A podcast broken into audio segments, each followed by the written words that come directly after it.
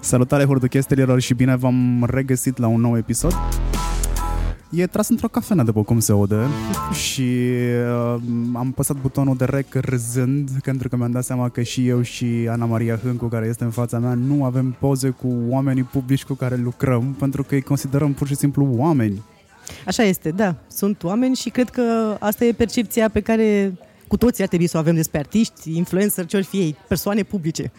Concluzia era că, băi, hai să-i tratăm ca oricare dintre alții, da? O, și chiar ei apreciază chestia asta. Exact. Don't freak out. Exact. Doar că, bineînțeles, este de, de apreciat respectul ăsta pe care l-ai pentru reușitele lor, pe care le admiri și pe care, pe care poate tinzi și tu. Că e drăguț să ai niște țeluri în viață, oricare ar fi ele, că vrei să fii artist sau vrei să fii creator de conținut, actor, whatever, sportiv. Dar normalitatea este apreciată și relaxarea e apreciată în prezența unor persoane publice și e ceva ce aș recomanda tuturor. Ana, noi ne știm de cel puțin zece ani, poate chiar doisprezece, dar s-ar putea să fie asta prima dată când ne întâlnim față în față. Așa este, asta Așa mă gândeam este. Când ne-am văzut, nu știam dacă să întind mâna să facem cunoștință. Am observat asta, dar hei, am zis să mă port natural, exact. Ca în fața unui oricare alt om. Da, așa este. Deși um, vocea și talentul te recomandă pentru alte chestii, da? Probabil că ar fi trebuit să întind mâna și să zic da. Deci tu ești Ana care a făcut Let's Do It alături de Liana Buzea, um, tu ești Ana care lucrează cu artiștii de la Global, deci nu ești chiar nimeni în drum, că de altfel, da, cumva ți-am urmărit parcursul. Și tocmai parcursul ăsta mă interesează, să-l sumarizăm foarte rapid. O să zic eu ceva despre ceea ce ai făcut tu până acum, da? Ai început undeva la douăzeci și trei douăzeci și patru de ani, da. Într-un acces de why not. Ai văzut un clip viral pe net care venea din, uh, ajută-mă cu țara, Estonia. Din, din Estonia, Estonia, da? De acolo vine ideea de Let's Do It Romania. Exact. Deși tu ești cea care a zis că nu o să funcționeze în România și cu toate astea, tu pe Liana, te-ai dus într-o cafenea, ați scris un comunicat de presă și i-ați dat drumul fie ce-o fi. Exact. Uh, în zece ani, pentru că asta se întâmpla în două mii zece. În două mii zece a fost prima acțiune, în două mii nouă am făcut acest comunicat. Exact, în două mii zece a fost prima acțiune. Dar de atunci până acum ați ajuns undeva la vreo două milioane de voluntari, da. Care au avut... Uh, ideea și disponibilitatea de a se alătura cauzei voastre. Prima vedetă a fost Smiley, da. Și de la el a pornit tăvălugul. Deși nu voiai neapărat să-i scrii, cum de altfel nici Inei nu ai vrut neapărat să-i scrii. Da, pentru că porneam de la principiul că sunt oameni foarte ocupați și că cine se implică într-un proiect despre care n-am auzit până atunci, când era un proiect... Salvați copiii UNICEF să-ți sune ceva. Era un proiect nebunesc, facem curățenie în toată țara într-o singură zi și suntem niște studenți. De ce aș zice da? A fost gândirea mea. Și colega mea Anca a zis, eu îi scriu lui Smiley, nu mă interesează, trebuie să fie implicat în campanie. Și apoi eu am făcut la fel pentru Inna, când mi-a spus un coleg din echipa din Cluj, trebuie să-i scriem și Inei, că e super hype cu ea, muzică, e cunoscută peste tot în lume și nu știu ce, trebuie să-i scriem. Și eu eram, bine, eu scriu, dar nu o să răspundă nimeni. Culmea e că mi-a răspuns în câteva ore cineva din echipa ei. Eu am scris la patru dimineața și la ora nouă aveam un reply și a fost șocant. Și noi eram super conștienți că persoanele publice vor cântări enorm în ceea ce înseamnă proiectul nostru, doar că ne gândeam de ce aș zice da unor necunoscuți. Însă aveam și norocul pe vremea aia și și ulterior în toți anii că ProTV ne susținea, era partenerul media și este partenerul media și atunci cumva treaba asta te ajută extra ca și vizibilitate și ca și credibilitate și ca tot ce înseamnă un O N G. Că până la urmă e greu să fii o cauză, e greu să fii un O N G și lumea să, fie, să te creadă. Sunt foarte mulți oameni care spun că O N G-urile doar toacă bani și nu fac nimic palpabil și noi nici măcar nu eram un O N G atunci. Eram niște oameni reuniți să facă ceva. Hai să vorbim până ajungem la cariera ta de la Global, care s-a întâmplat cumva, mă rog, dacă e să, numim, să unim punctele, e Let's Do It, e Inna, e da, Global. Fix așa a fost. Ele s-au întâmplat în linie. Cum faci un eveniment care n-are din punct de vedere social, și aici ne referim la comportamentul oamenilor, da. Prezumăm că nu o să funcționeze. Cum faci ca el să funcționeze? Ai nevoie de foarte mult marketing, de foarte mult brand awareness, asta înseamnă și public relations. Tu făcuse și o școală de profil. Da. Ești sociolog conform diplomei. Da, sociolog. Cum ai făcut-o? Cum ați făcut-o? Că ați fost două, trei persoane implicate. Um... Sincer, a funcționat foarte mult um, partea asta de intuiție. Adică foarte multe chestii le făceam pe baza feeling-ului. Eram cu Anca Baniță în echipa de comunicare, cu Dan Dumitrescu la un moment dat, cu Oana Brătilă și pur și simplu fiecare aducea pe masă ce știe, ce crede. Um, mai erau și niște, să le zic eu așa, guidelines venite de la Let's Do It Estonia și Let's Do It World, doar că la un moment dat nu mai funcționau în România și am decis să mergem de capul nostru, cum considerăm noi. Hei, în Estonia, când v-ați dus să faceți prezentarea, v-au zis că no fucking way. Doamne, deci dacă era cineva în cameră să vadă șocul de pe fața oamenilor când am prezentat video din Estonia, din România, erau, s-a făcut o liniște și noi eram, da, cu asta ne confruntăm noi în România și pentru asta vrem să luptăm. Și ei, săracii, erau gen așa cheerful, dar de fapt ei erau, nu, nu o să le iasă niciodată ăstora. Dar pur și simplu noi am fost suficient încăpățânați să demonstrăm că se poate și de la starea mea de la nu se poate în România am devenit atât de obsedată să demonstrăm că se poate încât nu exista nu în viața mea. Și așa a fost și pe partea de comunicare. Am zis, ok, cine e cel mai tare în România? ProTV, mergem, știi? Ce vedete sunt mișto în România? Păi aveam lista cu A-list, oarecum, celebrities, știi? Mergem către ei și dacă anul ăsta nu se bagă, la anul o sută la sută, pentru că să avem rezultate. Uh, am avut și un uh, consultant pe comunicare, Crenguța Roșu, care era atentă la ce mai făceam noi și în rest de foarte multe ori pur și simplu încercam să fim, uh, să nu deranjăm, să fim uh, decenți în ceea ce comunicăm. Atunci apăreau social media, eram prima cauză pe Facebook uh, din România, pe blog eram locul întâi în Zelist, adică eram tot timpul să scriem, să facem, să creăm mult content, că asta era de fapt, cream mult content, implicam foarte mult echipele din țară și practic noi pe blog aveam subpagini pentru fiecare județ și ei scriau și practic se indexa blogul și creșteam și urcam. Foarte multe chestii nu erau făcute după un plan, după niște cărți, erau instinctiv, dar au funcționat destul de bine. Am luat și premii după această campanie, de la, am luat Golden P R Award la P R Award și eram șocat. Deci știu că am o poză pe scenă cu fața șocată, pentru că nu ne așteptam, adică știam că a avut impact și că a fost tare, dar de aici până la un premiu în P R pentru niște persoane care eram la început a fost, a fost imens. Dar ce spui tu mie aici e literalmente growth hacking. Cam mai asta a întâmplat, ceea ce în cinci ani de zile a devenit popular și buzzword growth hacking, asta ați făcut voi. Practic ați luat cam tot ce aveți în jur și v-ați folosit de ce aveți în jur. Dar și totul pe fără resurse. Da, și totul pe fără resurse. Și cumva... Că noi nu aveam bani să investim în absolut nimic.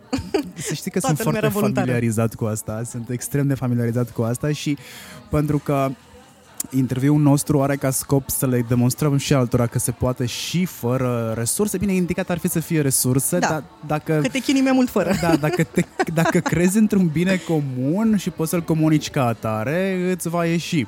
Ce am sesizat din ce mi-ai spus tu acum câteva minute este că nu ați gândit niciodată la scară mică. Care no. era cel mai vizibil în România? Pe ăla l-ați vrut. Care era cel mai puternic din punct de vedere al comunicării în România? Pe ăla l-ați vrut. Păi aveam foarte mare încredere că ideea asta trebuie să... În primul rând că ideea era nebunească, asta era clar, dar atingeam ceva de care ne loveam cu toții. Este, sunt deșeuri peste tot în natură și erau și atunci și sunt și acum și ne deranjează și vrem un altfel de țară și vrem altfel. Și am zis nu, nu se poate să nu ajungă acest mesaj la cât mai multă lume. Și cumva eram inspirați de cei din Estonia, deși e o țară infimă pe lângă România, dar ei la fel au targetat, la ei s-a implicat toată lumea din prima. Președintele, guvernul, parlamentul, companiile, toată lumea sărise, știi? La noi ne-am chinuit foarte mult până să atingem anumite milestones în acest sens, dar pur și simplu noi eram, nu, noi trebuie să facem asta. Și ca să înțelegi cât de nebuni eram, în primul, în ianuarie două mii zece, ne-am dus la conferința Let's Do It World și acolo am, am primit câțiva bani de la, un, de la un partener și de restul de bani am scris unei companii, dar nu mai țin minte care, să ne dea zboruri, că noi punem postări și taguri, adică la vremea aia și nu contau atât de mult, dar noi am zis că noi putem să oferim chestia asta, plus să comunicăm de la fața locului și să punem taguri. Deci o nebunie întreagă. Ideea că a funcționat, pentru că, dar nu cred că funcționa că noi propuneam ceva, că nu era ceva mare, câte cifre aveam noi, dar era vorba de idee. Ideea mișca oamenii să se întâmple și să ne ajute, să ne dea orice fel. Și așa am, știu că am plecat cinci. Adică am reușit să avem cinci, bani de cinci bilete de avion și cazarea și masa erau asigurate de vizduitorul. Da, strategia pe care voi, mă rog, n-ați avut-o. Ați da. avut un consultant de, de comunicare, n-ați avut strategie. e important aspectul ăsta. Uh-huh. Voi ați făcut comunicarea de pe o zi pe alta? Cumva v-ați cățărat pe succesul zilei precedente? A fost și așa, dar ulterior a fost nevoie de o strategie. Și acolo a apărut Dan Dumitrescu cu agenția pe care avea la vremea respectivă. Îmi simți nevoia de un concept, pentru că înainte era Ziua Națională de Curățenie, așa plecasem. Dar nu putea să funcționeze la nesfârșit. Am avut foarte multe debate-uri pe concept. Mi-am amintesc că primul nostru concept era să unim uh, un rocker cu un manelist, persoane publice, și să zicem România e a noastră, hai, let's do it, așa. N-a trecut acest concept, evident, pentru că era riscant și nu știu ce persoane publice acceptau această asociere și alăturare. A fost... Uh, a... S-ar putea să funcționeze acum. Acum. Acum zece ani însă ne-a fost frică de așa ceva și spuneam, eu nu pot să sun la X să facă o campanie cu Y, nu. Și i-am zis, și dacă n-ar fi în același frame, dar oamenii împreună, nu. M-am opus vehement atunci, doar, doar bazându-mă pe intuiție. La vremea nu lucream în entertainment. Acum aș ști că ar fi, nu știu, o persoană trebuie să creadă masiv în ceva ca să facă o treabă de genul ăsta, altfel nu. Anyway, și după aceea am ajuns la conceptul uh, ce nu faci pe douăzeci și cinci septembrie ca să vii la curățenie. Așa era data de curățenie atunci. Pe douăzeci și cinci septembrie, fotbaliștii, eu nu merg la meci, eu fac curățenie. Uh, Inna nu merge să cânte și tot așa. Și a fost, am uh, dus foarte mult acest uh, concept și s-a, s-a declinat cumva pe foarte multe, nu știu, meserii și așa mai departe, acțiuni. Uh, și de aici cumva, și împreună cu ProTV, ulterior, am legat și mai bine uh, conceptul, pentru că aveam tot soiul de declinări și pentru radio, T V, site. Tot timpul trebuia să facem content. Uh, busul, harta deșeurilor era pe harta de la Meteo. Uh, prima știre la Andreea Esca a picat site-ul. Adică tot aveam... Atunci s-a închegat real o strategie. Îmi, îmi amintesc că momentele în care busul după vreme spunea unde este jeg în România și mi s-a părut... o declinare extrem de deșteaptă. Foarte. Nu cred că m-aș fi gândit. A fost genul de idee care m-a făcut să-mi fie ciudă și da, masa asta se mișcă, nu știu, și da. Nu suntem noi de vină. Eu mă chinui să o țin. Lasă că o țin eu, uite. Lasă-o în grija mea. Povestește momentul cu Andreea Esca când va pica site-ul. Uh, îți dai seama că ne-am bucurat maxim. Deși n-ar trebui să te bucuri că îți pică site-ul, dar uh, ne-au anunțat cei din echipa ProTV că în seara respectivă, la ora nouăsprezece, se va vorbi despre Let's Do It Romania. Îți dai seama... Avea puțin și desfăceam șampanie, adică era un super milestone. Și în momentul în care ea a anunțat că se face Let's Do It Romania, că ăsta este site-ul, că puteți intra să vă înscrieți, că nu știu ce, a căzut site-ul. Și l-am sunat pe colegul de la I T. E mișto că avem multe accesări, dar trebuie să rezolvăm cu site-ul. A fost nebunie, deci a fost, a fost wow și oamenii se înscriau și aflau despre noi. Că știi cum e, când apar la știrile pe T V la ora nouăsprezece, află lumea despre tine. A fost nebunie, adică a fost un moment de la pe care... Cred că l-am povestit peste tot, adică cred că apare și în cartele Let's Do It, cred că apare și în... peste tot, pentru că pur și simplu au fost niște momente cheie. Uite, apariția lui Smiley în proiect, um, mă refer la lucrurile vizibile, că um, alte lucruri care au făcut diferența cu siguranță, voluntarii care fac parte din echipele din proiect, adică fără lucrurile astea puteai să dai tu pe Smiley și Pro, că nu se întâmpla proiectul, știi? Dar la nivel de vizibilitate au fost niște momente, am avut timp în primul an, Partizan a făcut piesa Fata mea este model, în țara mea este model, tot felul de lucruri pe care ulterior, în următorii ani, n-am mai avut curaj să le facem la fel. Atunci eram nebuni și tineri. După aia apăreau tot fel de chestii. Da, asta e puțin, să nu deranjăm, da, asta e că ce costuri implică. Da, și dintr-o dată ne-am mai pus niște bariere, știi? Că, na, ați devenit corporație. Un pic, da, și s-a schimbat un pic energia. Dar ți-am spus, în anul întâi nu exista pentru mine nu. Am sunat toată lumea cu super relaxare, dar cu convingerea că tu trebuie să fii în campania asta. Cum ai făcut rost de numere de telefon? De mail-uri e simplu să faci rost, da. De numere de telefon și nu ți-a tremurat vocea, da, ți-ai doamne, scris discursul. Doamne, doamne, groaznic a fost. Adică am făcut rost prin colegii de la ProTV, prin echipa de la ProTV sau prin, nu știu, dacă știam oameni din management, îi contactam pe ei. Întotdeauna am încercat să fim super profi și non-intruzivi și chestia asta cred că ne-a salvat și viețile noastre ulterioare, pentru că tot timpul n-am fost genul pisălogi, am fost doar asta ideea, vrei să te implici, hai cu noi. Când a trebuit să sun prima oară am sunat la Adrian Despot. Cred că el a fost primul pe care l-am sunat. Și cred că mi-am scris piciu, așa știu, pentru că eram să-i zic scurt pe doi ce scrisesem un mail și să-mi spună dacă vrea să vină să filmeze sau nu. Și nu mai știu odată, la, la Adriana am rezolvat repede, a fost ok, dar aveam emoții, pentru că știu pe el că e o fire destul de straightforward și foarte așa. Zici ce zic, vrei. Da, și zic, Doamne, dacă zic o prostie, n-am zis.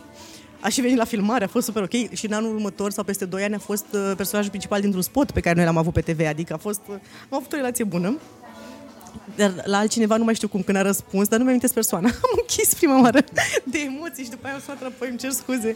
Pentru că, și nu era vorba că, ți-am mai spus, nu e vorba că e o persoană publică, cât era ideea să, să expun într-un timp scurt și să iau o decizie, nu să o iau pe câmpiștii. Și asta mă stresa cel mai tare, că nu o să-i spun cum trebuie, că poate îl deranjez, poate nu prind un moment bun, poate o să mă repeadă. Tot felul de gânduri aveam. Dar...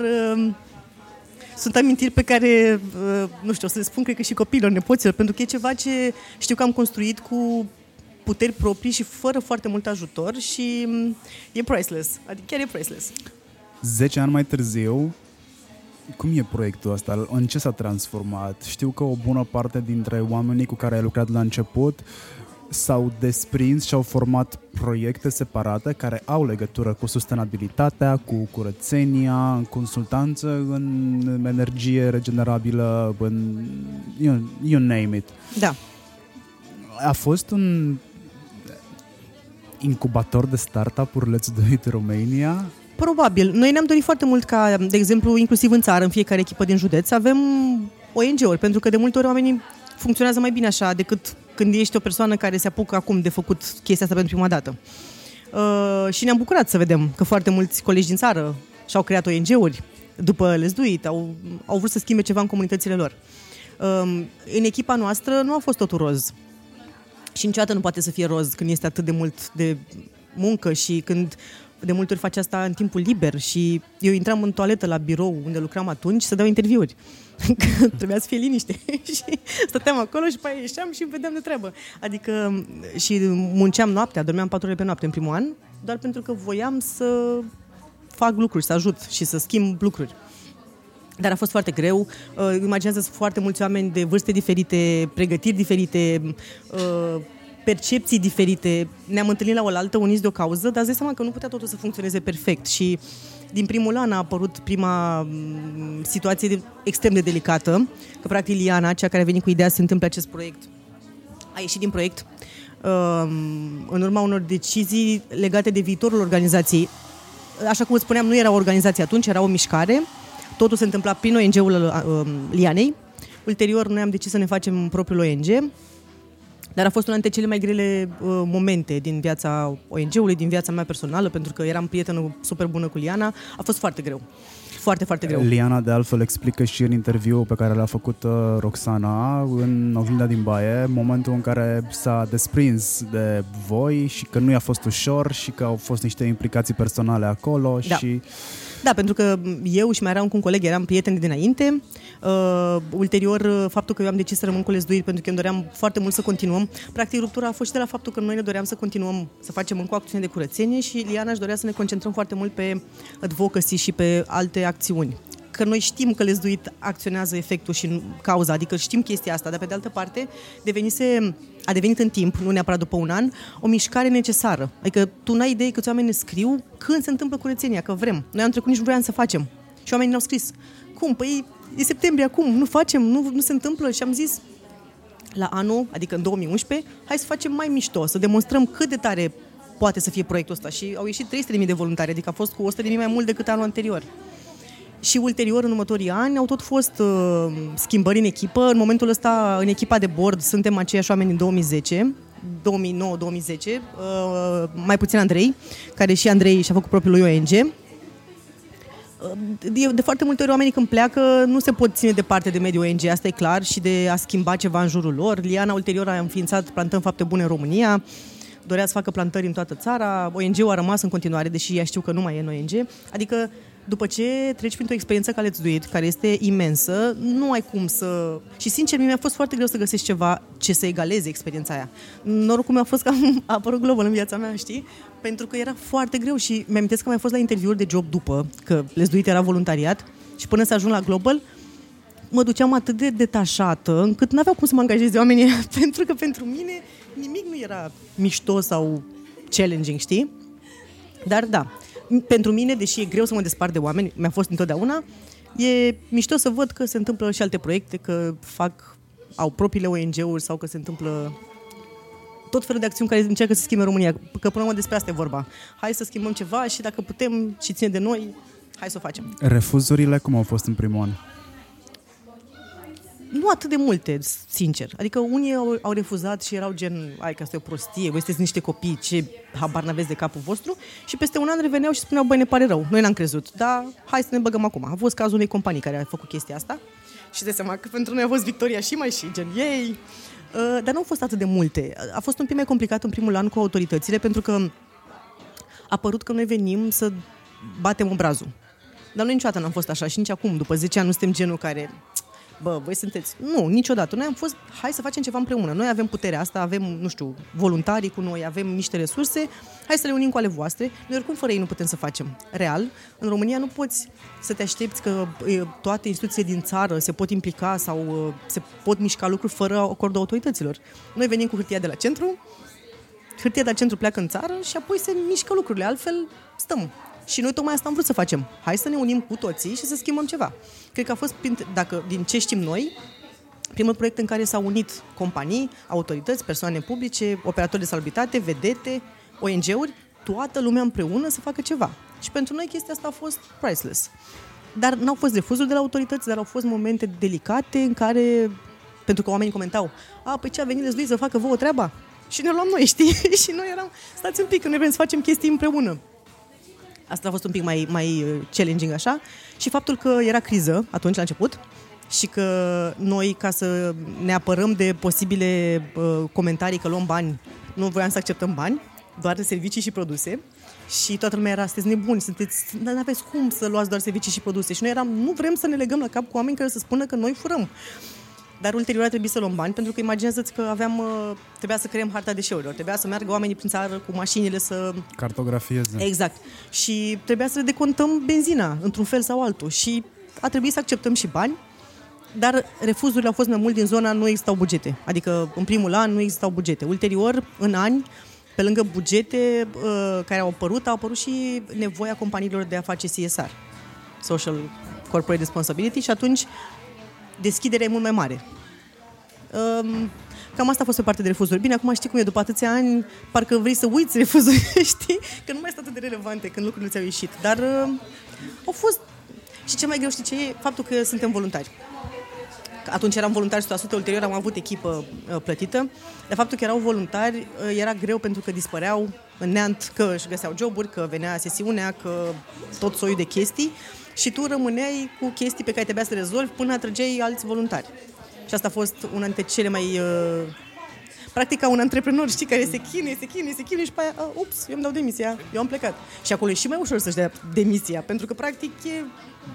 nu există nicio măsură de... absolut nimic. Pedeapsă. E voluntariat, e timpul meu liber, fac ce vreau și cât consider și dacă vreau. Ah, ok. A, dar ții minte că ați avut și foarte multe momente de hate. Mm-hmm. Le cotăm pe limbaj... vlog, v-ați luat hate? Da. La greu? Da. Cu toate că nu ar fi trebuit, dar știm foarte clar cum se întâmplă lucrurile, că am mai crescut, suntem în același mediu, deci hate nu ne dă pe spate. Dar în două mii zece, când nu exista ideea de cyberbullying, nu exista ideea de bullying pur și simplu, adică ce făceam noi în clasele primare la școală, că mai râdeam de unul de altul, noi da. făceam mișto, nu era da. bullying. Cum ai reacționat? Wow! Pentru mine a fost foarte greu, pentru că eram atât de involved. Ca idei răspundeam, la, eu eram și pe pagina de Facebook, mă rog, aveam profil, whatever. Vedeam și acolo ce se comenta, vedeam și comentariile, evident, vedeam și mail-urile care erau pe adresele generale, plus mail-urile care ajungeau la mine. Oameni care ne făceau cu ou și cu oțet, că suntem niște nesimțiți, niște hoți, niște profitori, că nu o să facem nimic, că nu o să ne iasă, că sau v-ați trezit și voi, că țara asta de asta are nevoie, că sunt copii care mor de foame, că nu știu ce, tot felul de de-astea.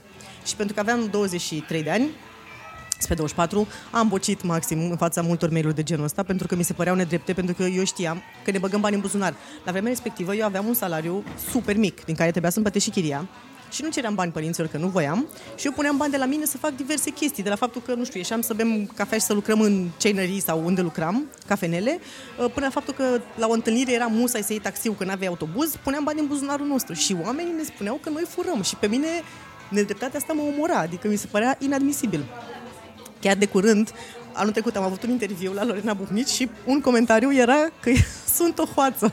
Și maica mea a suferit, m-a sunat plângând că nu e corect. Și am spus, mamă, nu mai pot acum să pun atât de mult preț pe ce zic oamenii. În primul rând, eu trebuie să fiu împăcată eu cu mine și cu oamenii apropiați. Dacă eu știu că oamenii ăștia știu despre mine că sunt ok, asta e viața. Dar sufeream mult. E, la vremea aia, așa sufeream eu. Și mulți, uh, mulți colegi sufereau pentru că toți știam ce efortul se depune. Adică unii se certau acasă cu soțiile, că stăteau la birou, la Let's Do It non-stop. Uh, eram plecați non-stop. Noi trebuia să mergem, ca idee, lansam proiectul în fiecare județ. Și eu îmi luam frumos un roller, roll-up-ul în spate și trei sticăre ce aveam și trebuia să merg la... Mi-amintesc că m-a traumatizat, la Deva am fost, la primărie, să prezint proiectul. Și eu m-am dus, să-ți dai seama... Pe vremea aia, cred că era Mircea Muntean la nu Deva, la primărie. Da, nu P N L? Mai știu. Da? Cred, așa... Nu mai știu. Dar ideea este că m-am dus și mi-am luat-o pe toate părțile, pentru că, domnișoară, veniți dumneavoastră de la București să ne spuneți nouă cum e pe aici, păi noi n-avem bani să facem nimic, noi n-avem bani. Nu am bani cu gardă de mediu să fac nu știu ce. Și eu eram, domnule, dar stai puțin, că eu în primul rând nu sunt din București, sunt din Brăila și știu ce înseamnă, că e greu și așa, dar am venit să facem ceva împreună și dacă acceptați, nu vă cerem decât să, nu știu, să le dați saci și mănuși oamenilor dacă aveți. Noi nu avem bani de nimic. A fost traumatizat, mi-am amintesc că mi-am strâns lucrurile și am plecat. Bine, încercam să le țin piept, dar după aia cred că am plâns, desigur, pentru că mi se părea super greu de gestionat răutatea asta gratuită, pe care pot să o înțeleg, știi, că în țară e puțin diferit versus bulele din București, dar era greu. Mircea Muntean a fost în funcție din nouăsprezece nouăzeci și șase până în două mii doisprezece. E, deci ne-am intersectat cu siguranță. Da, deci v-ați intersectat. Da. În fine, au fost tot felul de astfel de uh, întâlniri grele prin țară. Uh, odată am fost și la Giurgiu și acolo șnițele eram, practic, ne luau și ne trânteau de toți pereții și noi eram, dar stați un pic, noi am venit aici să facem ceva împreună, nu știu ce, și tot timpul era replica asta, da, dar nu se poate, că voi nu înțelegeți. Mă rog, după aia, îți dai seama că relațiile se deveneau cel puțin normale, pentru că oamenii înțelegeau că noi vrem să facem ceva fără să așteptăm altceva. We come in peace. Da, exact. Dar a fost foarte greu, adică alea au fost momente grele, grele și acolo nu simțeam hate când mergeam la autorități, dar știi ce zic, era genul de atitudine, hai, m-ați venit și voi. Dați seama, ei presupun că văzuseră foarte mulți până la voi, de ăștia care voiau să facă chestii până când s-au lovit de primul perete și au renunțat și au zis că, bă, nu merită efortul și probabil... Din punctul de vedere nu ar fi neapărat de uh, învinuit de oamenii. o sută la sută.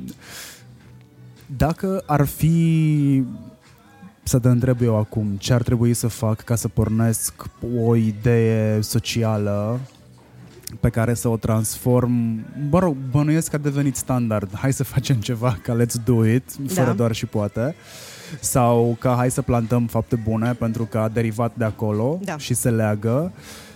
Ce sfaturi ai da unui om care vrea să înceapă o campanie de genul ăsta sau, mă rog, o campanie care se transforme într-un O N G și în ceva mai mare de atât? Păi, în primul rând e foarte important să identifici acea cauză în care crede cu tărie. Adică, dacă ai dubii asupra ei, poate nu e bine să o faci și să mai stai un pic să te gândești. Nu, trebuie să identifici acea cauză pe care tu o consideri super relevantă pentru comunitate. Nu trebuie să fie neapărat un proiect național. Dacă e un proiect național, cu atât mai bine. Um, Cu siguranță trebuie să-și schițeze în mare, că nu toată lumea trebuie să știe. Noi știam că trebuie să mergem la autorități, știam că trebuie să mergem la companii, știam niște chestii în mare. Bineînțeles că ne-a zisese și Let's Do It World, cum era treaba la ei în Estonia. Dar în principiu, cred că e foarte important să te gândești ce parteneri poți să atragi, ce echipă poți să-ți construiești. Din păcate, și de unde trebuie să atragi fonduri, pentru că în situații de genul ăsta nu prea e cum să te descurci o sută la sută doar pe sunat, prieteni. În două mii douăzeci mai merge fără fonduri? Cum ați început voi? Asta zic, nu prea cred că mai merge fără fonduri. Uh, sau merge fără fonduri dacă faci voluntariat o sută la sută sau, nu știu, ai soț, soție care este susține, pentru că tu dacă vrei să faci doar asta, n-ai cum fără un salariu sau fără un venit constant. Uh, și, bineînțeles, trebuie... Cred că trebuie agenție, adică o idee oricât de mișto e, dacă nu o faci vizibilă, populară, cunoscută, moare undeva, știi? Trebuie atacat pe toate părțile. E, pur și simplu trebuie atacat pe toate părțile, de la parteneri media, la agenție, la persoane publice, influenceri, autorități, pentru că în general un proiect național fără autorități nu-l văd funcționând. Dacă e un proiect mic, da, te duci la autoritățile locale și ai nevoie de aprobări, știi? Dar cam asta e, cam asta e flow-ul. Și ideea, bineînțeles, trebuie super bine căutate statistici, situații, ce a fost până atunci, ce se poate face în continuare, legislația, ce spune legea despre...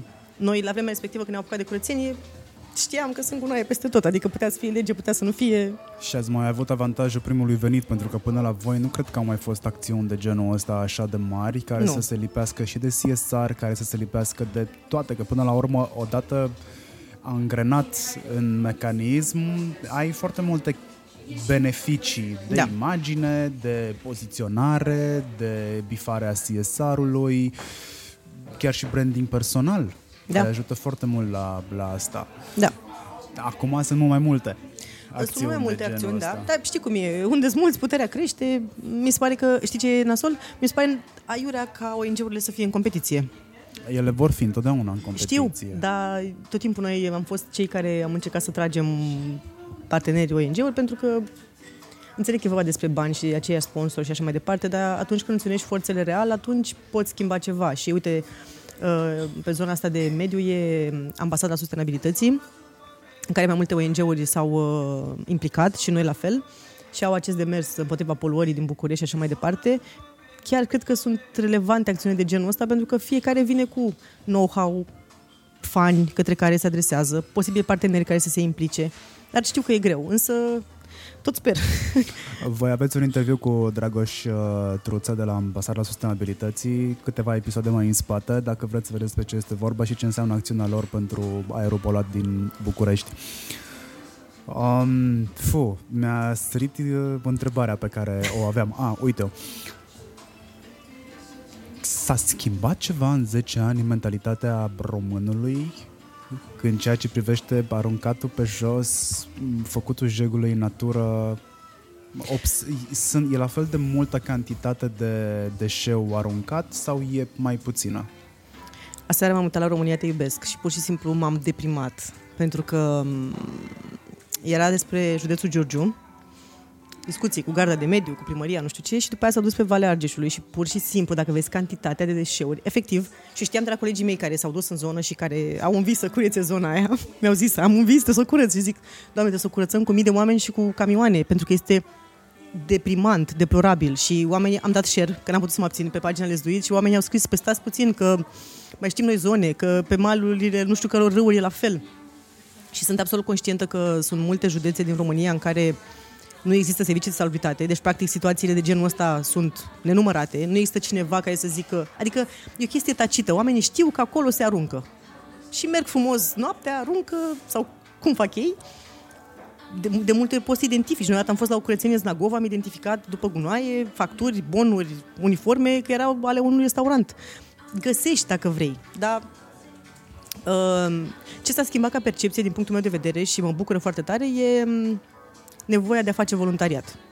Adică m-am întâlnit cu diversi oameni care spuneau, oh my god, Let's Do It Romania, este prima mea acțiune de voluntariat, că am fost acolo, că m-am bucurat, că nu știu ce. Și mult, cumva prin magnitudinea campaniei, că se făcea voluntariat și înainte, dar mai puțin. Dar magnitudinea, amploarea, faptul că veneau zeci de mii de elevi și studenți, a făcut cumva să pună voluntariatul pe hartă. Și apoi, din ce știu eu, la foarte multe interviuri de angajare sau la studii în afară, li se cere să aibă voluntariat. Acțiuni de voluntariat. Da.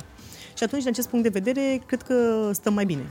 Dar, știi, din perspectiva deșeurilor, nu cred că stăm cu mult mai bine. Sunt zone în care, când mergem la curățenie, voluntarii ne spun, asta e zona mea, am fost și anul trecut și o urmăresc să mă asigur că nu sunt deșeuri, că nu știu ce, adică cumva le iau personal. Că tu acolo muncești și stai în niște mirosuri și niște condiții și după aia devii așa, cum să zic, owner, știi?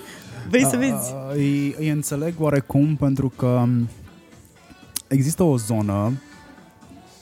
Eu stau în Crevedia acum și există uh-huh. o zonă între Gulia, care este de fapt în Dâmbovița, și Săbăreni, care trasează o graniță între județe. Este o pădure pe care o tranzitez cu mașina cam în două minute de la un capăt la altul. Pe stânga și pe dreapta drumului este tot timpul ceva aruncat. Și nu o să înțeleg niciodată, mi este extrem de greu să înțeleg de ce. Pentru că la fel de bine cum îl cari din sat până acolo, poți să-l cari până la un tomberon mai mare sau până la, nu știu, o groapă de gunoi, pentru că în zona aia sunt gropi de gunoi, n-ai cum să nu le simți, mai ales seara. Și oamenii fac chestia asta, nu o să o înțeleg niciodată. Pentru că acolo unde greu. Deja e gunoi, mai arunci și tu peste. Și noi, asta zic, nu există, știi, sunt niște concepte care rămân concepte. Poluarea, mă, ce o simt eu? Simți? Nu, eu simt, nu, nu simți, nu știi cum e. Uh, aruncat gunoaie și dacă aruncă acolo ce au, mai aruncat și alții înainte. Mă vede cineva, nu mă vede nimeni. Și tot felul de chestii de genul ăsta, anonimatul ăsta, știi, necunoscutul ăsta, te fac să acționezi în felul ăsta. Când am fost anul trecut la curățenie, tot așa ne-am nimerit pe la Snagov, Mogoșaia, nu mai țin minte exact unde. Și la fel, nu, la Snagov. Și m-am, credeam că am terminat de curățat o zonă, am fost cu mai mulți voluntari și când să plec, mă strigă un coleg, vină puțin. Și erau multe gunoaie, multe gunoaie ascunse cumva pe după niște boscheți. Și zic, nu cred că se întâmplă asta aici. Și mi-a spus, a venit un domn care știa zona foarte bine și mi-a spus, păi, da, e de la blocurile de aici, pentru că aici vin să arunce, că n-au unde. A, ok, deci am zis asta, practic o să fie și peste două zile dacă mă întorc. Da, pentru că câtă vreme oamenii și oamenii unii refuză să plătească servicii de salubritate. Adică mi se pare incredibil în două mii douăzeci să ne confruntăm cu chestia da, asta. Da, e foarte scump să plătești servicii de e câțiva lei acolo și extrem de scump. Sunt aceiași oameni care într-un bloc care refuza să plătească femeia de serviciu. Da, și aceiași Pân- oameni care se întorc dintr-o țară de oriunde din lume și spun a, păi acolo e superb, în România este nasol. Păi vezi că tu o faci să fie nasol, tu ești parte din problemă. Tu ești ăla care aruncă chiștocul pe geam și spui că în Elveția, Germania, whatever, oamenii nu aruncă să amendați. Și tu dacă vin după tine te filmezi, te pozezi, a, n-am aruncat-o eu. Păi hai să mai fim ipocriți. Asta e primul pas ca să schimbăm ceva în jurul nostru. Dacă la noi merge cu da, da, știți, e prima dată, da, da, nu mai fac, da, acum am dat drumul. Da, dar bunul simț, știi cum e, îl ai sau nu-l ai. Și dacă în alte țări, eu întreb, oamenii când se duc în alte țări pe care le super elogiază, fac același lucru sau de rușinea contextului nu o fac? Că dacă de rușinea contextului nu o fac... Cred că și de rușine și de frică. Dacă nu e de da. rușine, e de frică, pentru că amenziile nu sunt mici. Eu nu cred și nu o să cred niciodată că măsurile punitive drastice o să educe pe cineva neapărat, dar sunt situații precum asta unde este musai. Uh, și am un exemplu, n-are legătură cu curățenie, are legătură cu bunul simț. La Coloseum, înainte de a ajunge la stația de metrou Străulești, care este ultima din da. zona Nordului, sunt foarte, pentru că e mai liberă zona respectivă, mai ales la amiază ziua, foarte mulți instructori auto își duc elevii prin zonele alea și e ok zona respectivă, mai ales dacă vrei ca elevul să învețe ce înseamnă atenție la drum, la semne de circulație și așa mai departe. E o intersecție unde niciun copil nu știe ce trebuie să facă. Da. Sunt foarte multe semne, cedează, liberă trecere, stop și așa mai departe. Nim- nimeni nu are timp să stea copilul ăla acolo în intersecție și fac depășiri în intersecție. Deci mi se pare mind-blowing, odată că ai uitat că ai fost în situația aia și da. doi, băi, îl pui pe ăla în pericol pentru că nu știe ce să facă. Dacă tu l-ai depășit prin partea dreaptă sau prin partea stângă unde el nu se uită în secunda aia, sunt șanse foarte mari ca unul dintre voi să-și o ia. Da. Și da, m- sunt puțin dat pe spate de chestii. Mă rog, sunt obișnuit, dar dat pe spate. Hai să dăm un fast forward. Doi ani de zile mai târziu ți-ai găsit loc de muncă, după cum le promisese și uh, părinților. A, nu, mai puțin, în mai, jumătate de an. În jumătate de an. Da. A, adică re... nu, eu am avut niște etape. Imediat după Let's Do It am aplicat la Global și n-am luat interviu. N-ai luat că... interviu? Nu, pentru că m-am dus, ți-am zis, super relaxată și gen, eu am făcut Let's Do It, noi am făcut asta. Mă întreba... Uh, Lucian, chestii din, din industria muzicală, ce-mi plac și așa. Și eu am fost foarte relaxată. Eu la vremea respectivă nu prea urmăream Inna și fenomenul și ce se întâmpla, știi? Și eram în filmele mele cu muzica pe care o ascultam eu, fără nici măcar să acord atenție, știi? Adică nu eram nici măcar curioasă, știi? În fine, n-am luat interviul ăla și după aceea m-am angajat la The Practice, la agenție, unde am stat uh, patru luni, până când mi-am dat seama într-o zi că nu mi se potrivește viața de agenție. Adică era mișto, că învățam foarte multe chestii în fiecare zi și era foarte tare chestia asta și aveam pe Gabriela Lungu mentor și mi se părea senzațional, doar că pur și simplu viața de agenție nu era pentru mine și într-o zi m-am dus la Gabriela și am spus, Gabriela, eu nu pot și cred că o să mă duc mai departe și o să fac altceva în entertainment, că eu asta vreau să fac. Și am mai lucrat pentru o perioadă super scurtă de trei luni la un artist din uh, industria muzicală, după care uh, m-au contactat de la Global și mi-au spus că ei caută P R și pe cineva pentru echipă și dacă vreau să vin. Și aia a fost. Deci primul, mai știu pe cineva care a pățit la fel, uh, cred că Alexandru Ion, care-i uh, um, managerul de marketing de la Foodpanda. Uh-huh. Cred că, cred că a pățit ceva asemănător. Nu luase interviu, dar l-au chemat după aia, hai că Da, da. Te-am vrea totuși. Am un interviu și cu el, da, dați mai la începutul interviurilor, găsiți și acolo povestea lui. Dar ai ajuns acolo probabil după ce ai cunoscut-o pe Inna, pe da. care o implicaseși. Da, pentru că am dat mail către Marian Dorobanțu, care era în echipa Inei. El mi-a răspuns și după aceea am ținut legătura cu el. Și când căutau P R, i-a spus din nou lui Lucian despre mine, că făcusem Let's Do It și că proiectul era mare și toată lumea știa Let's Do It și că sigur m-aș potrivi în echipă. Și așa, așa am avut a doua șansă.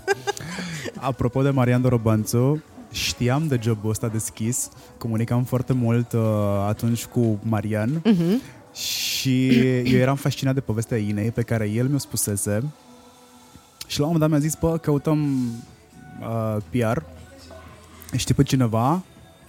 Zic, bă, nu știu, dacă aș fi în București, poate că m-aș băga eu, dar eu sunt în Cluj, da. nu, nu știu. Și la scurt timp după, zi mersi că n-am fost în București. Mulțumesc! Asta vreau să spun, zi, mersi că n-am fost în București. Povestește-mi că cum... cine știe pe unde eram acum. Da. Uh, sunt șanse foarte mari că după experiența pe care ai avut-o tu cu Inna, da, să mă fi luat și na, e eventual să fi intrat la tine în echipă. Dacă... cine știe la cât de mare echipă acum, găse- găseau locuri pentru toți. Cât sunteți acum în echipă? Nu știu, foarte mulți, adică cred că suntem vreo șaizeci... Doar echipa, nu mă gândesc la colaboratori aici. Foarte mulți. Crescut enorm. Fac doar comunicare? Nu, nu, nu. În echipa uh, toată, adică label, parte de uh, booking, parte de legal, parte de conta, parte de G T U, Global Talent United, care înseamnă partea de vânzări de endorsement de la Global. Uh, avem o agenție de P R, fabrica de P R. Uh, mai e și partea de uh, departament de social media. Sunt foarte mulți oameni, adică încerc să nu uit pe nimeni, nu uit pe nimeni. Sunt foarte, foarte mulți oameni și e necesar. La cât a crescut Global? Practic, toată povestea asta a crescut cu tine acolo, că în momentul când a apărut Global și a apărut în combinația Global, nu cred că erați mai mult de patru cinci. A, nu, eram super puțini. Eu am venit în Global, deci practic Inna s-a lansat în două mii opt nouă, eu am venit în două mii unsprezece.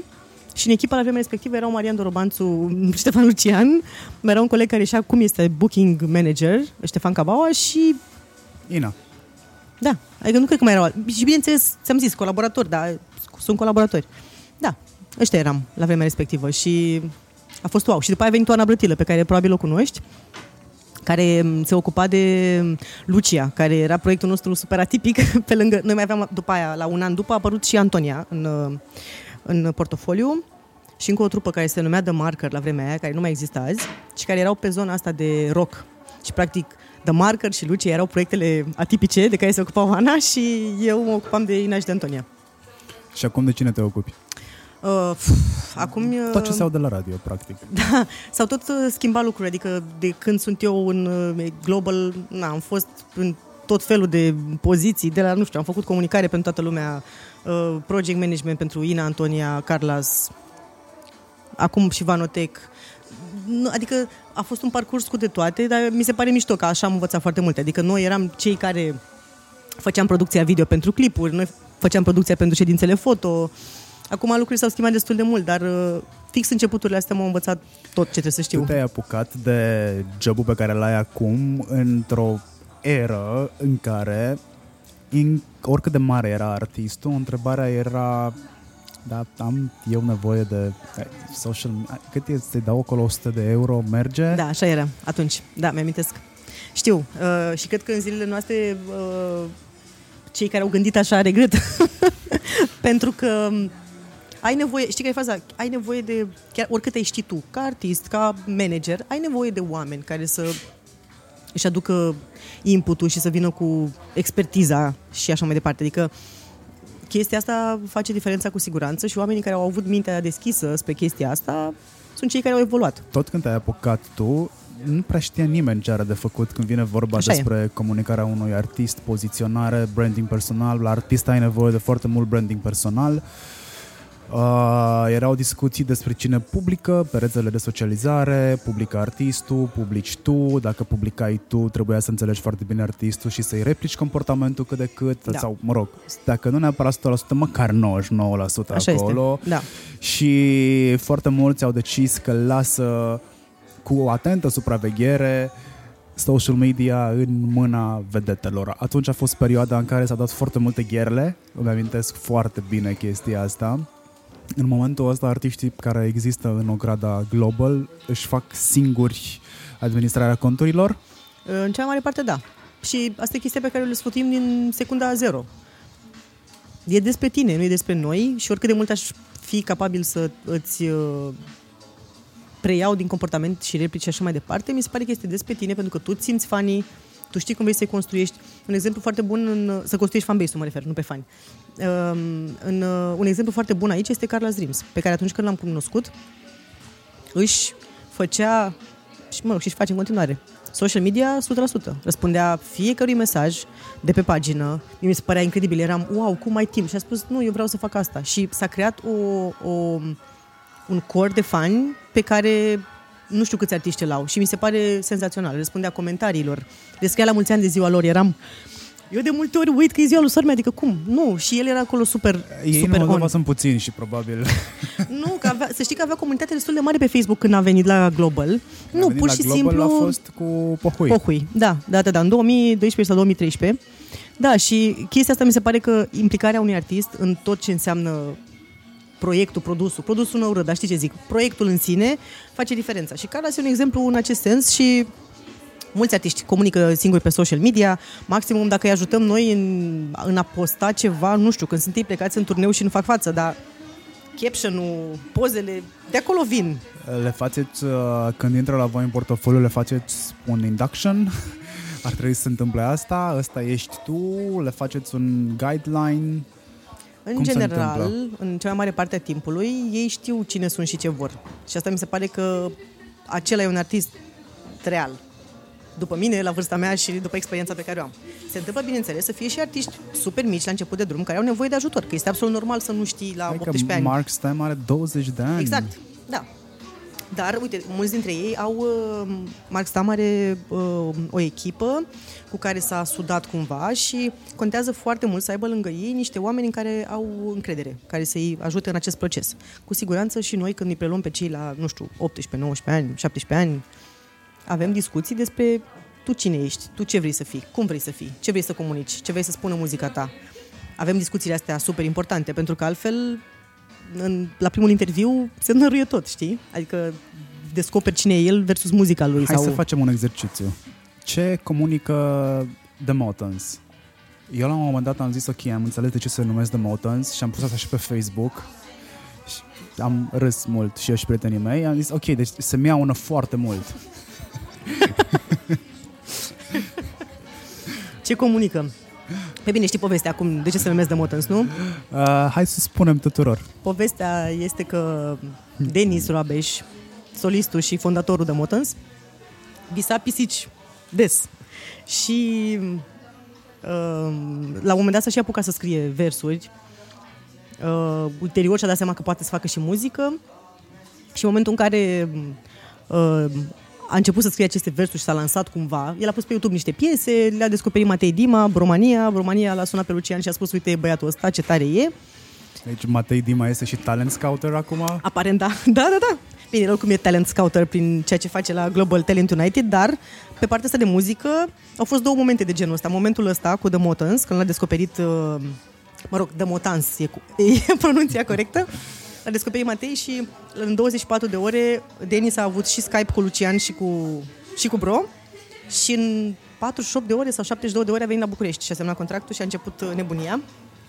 Și din momentul în care s-a lansat oficial nu a mai visat pisici și a pus numele The Motans ca să sune diferit, că dacă era The Cats, cred că era mai, mai fără substanță așa. Bine, și oricum te duceai cu gândul la Broadway și... Exact, la altele. Iar la Carla's Dreams a fost o situație similară, pentru că uh, Eduard Daninaru, fotograful, uh, care era colaborator și este în continuare colaborator Global și lucram cu el și așa mai departe, era în L A și a spus lui Lucian: băi, e piesa asta care rupe pe internet, dar la vremea era Carla's Dreams singur și care uh, era cumva ascultat de o nișă de oameni, că mă amintesc că piesa era și la Guerilla, pleiată pe aici pe acolo. Aoleu, deci dacă nu se, era clar desemnat dacă Guerilla descoperiseră. Exact. Și Lucian, când a auzit piesa nebunită, a zis: wow, cât este de tare. Și a, i-a contactat, au răspuns, Inna a tras vocile, s-a lansat piesa și a fost atât de mare hype-ul, încât știu că a dat Kiss F M opt play-uri pe zi, ceea ce era enorm. A fost suficient de mare hype-ul încât să mă facă pe mine să mă uit în Google Trends, în search, să văd câtă lume caută ce înseamnă pohui. Și partea bună este că am, aveam în grupul de prieteni atunci cel puțin doi moldoveni care veniseră de peste Prut și mi-au explicat ei ce înseamnă pohui, pohui pentru da. că pe net în perioada aia nu prea știai ce înseamnă pohui. Da. Bine, în, în traducere, dacă încă n-ați aflat, vreo șapte ani de zile mai târziu, dacă încă n-ați aflat, în traducere piaristică e mi se rupe. Exact. Sau ți se rupe, că ție ție pohui. Ție ție pohui, da. Da. Povestește-mi ce înseamnă brandul Inna, că ai lucrat la el since the beginning și ai văzut toate transformările pe care le-am văzut și eu. Adică da. Inna a plecat de la deficiență de engleză. Nu știu, nu știu dacă tu ai fost în perioada aia în echipa ei. Nu eram, eu am apărut în două mii unsprezece. Și perioada a fost în Budapesta în două mii zece, cred că. Cam așa, da, da, da, nu eram în echipă atunci, dar știam despre pentru acest video. Pentru cei desigur. Care sunteți nefamiliarizați cu momentul, Inna a avut un accident în Budapesta în două mii zece, zece. Cam mm-hmm. așa. A dat un interviu în engleză în care explica ce se întâmplă acolo. A avut niște stângăcii, da. Dar Inna, în vreo două luni de zile, a fost în stare să vorbească engleză. Da. Mi s-a părut mind-blowing. Păi este exact cum spune ea în toate interviurile, că pur și simplu succesul, situația în care se afla, a luat-o total pe nepregătite. De la a înregistra o piesă în care ea personal nu credea, la a se auzi pe radio în câteva zile și ulterior să se audă și în alte țări și să faci concerte peste tot. Peste tot, mă rog, a început cu Europa și ulterior cu ce s-a întâmplat în Mexic și state și alte țări. Este overwhelming pentru oricine, cred, dar pentru o persoană care pur și simplu nu-și imagina aceste lucruri. Și pentru ea a fost un întreg proces, dar ce apreciez și este senzațional este uh, tenacitatea ei, uh, încăpățânarea de a demonstra, pentru că a fost greu să treacă prin tot felul de bullying-uri și hatereli uh, din partea oamenilor. Cred că încă și le mai ia. Uh, da, din fericire s-au mai, uh, s-au mai stompat pentru simplu motiv că a demonstrat că toate lucrurile s-au, că foarte multe lucruri s-au schimbat, adică din ceea ce privește engleza, nu cred că mai există un dubiu, că nu mai sunt probleme. Cântă și în spaniolă, cântă și în și, și franceză. Știe și franceză, da. Acum știe și spaniolă. Cântă și în arabă, nu știe să vorbească atât de mult, dar știe să cânte. Adică ea pas cu pas a încercat să-și depășească, nu știu, condiția, situația în care se afla și pentru mine e un exemplu de super motivație și un exemplu pentru artiști mai mici, că le spuneam și artiștilor mai mici pe care aveam: voi nu aveți nicio scuză versus Inna sau Delia sau alți artiști care au început acum o mie nouă sute toamna. Voi aveți practic acces la tot felul de informații, aveți, nu știu, canale de YouTube să vă inspirați, aveți de toate, n-aveți niciun motiv să nu reușiți. Mă rog, și să munciți, evident, că dacă ești talentat și și muncești, lucrurile funcționează. Dar ea, ea a ajuns în punctul în care se implică în absolut orice aspect al carierei ei. Compune, adică albumul anterior, Eu, în spaniolă, este compus integral de ea. Se implică în conceptul creativ al clipurilor, se implică în parte de styling, look-uri, adică ea este acolo o sută la sută. Când este liberă și în București, e la studio, să facă muzică, adică e pur și simplu în punctul al vieții și al carierei în care... și owns it, adică știe ce vrea de la ea, de la muzica ei, de la proiectul ei, de la tot. Și chestia asta nu poate fi decât inspirațională, din punctul meu de vedere. Și nu spun asta pentru că suntem prietene sau pentru că lucrăm împreună, pentru că pur și simplu nu sunt multe exemple de genul ăsta pe care le avem, hai să zicem, întâi România, nu mă refer la alte țări. Ca să înțelegeți ce povestim aici, Global s-a format în jurul Innei. Da. Pe scurt, asta înseamnă Global, care mm-hmm. în momentul de față nu cred că este un, o căsuță de inbox care n-a fost atinsă de cineva de la Global. Aveți și divizia de digital care vânează orice star în ascensiune pe Instagram, tot ce sare de cinci mii de uh, followers intră în vizorul vostru, dacă are zece mii e bifat. Uh, cum... Cred că asta trebuie să întreb pe Lucian, de fapt, cum s-a întâmplat toată expansiunea asta. Da, cu siguranță pe el trebuie să-l întreb. Ce pot să spun eu ca om din echipă, dar nu... Un om care și observă, de altfel, mi se pare că...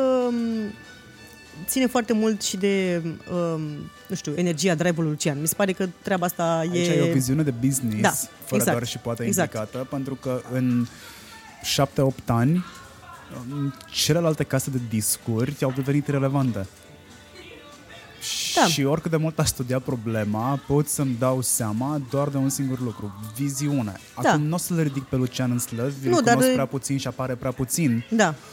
Nu, dar e cât se poate de real. Viziunea, drive-ul, puterea de muncă, energia, entuziasmul. Eu de foarte multe ori sunt obosită și nu mai vreau să mai au nimic și eu lucrez pe anumite zone din Global, adică nu lucrez peste tot și mă simt epuizată și el este, facem și aia, și aia la altă. Ce puțin am trecut când vorbeam despre The Artist Awards, a apărut așa cumva din senin acest eveniment și aveam multe lucruri de făcut pentru el și...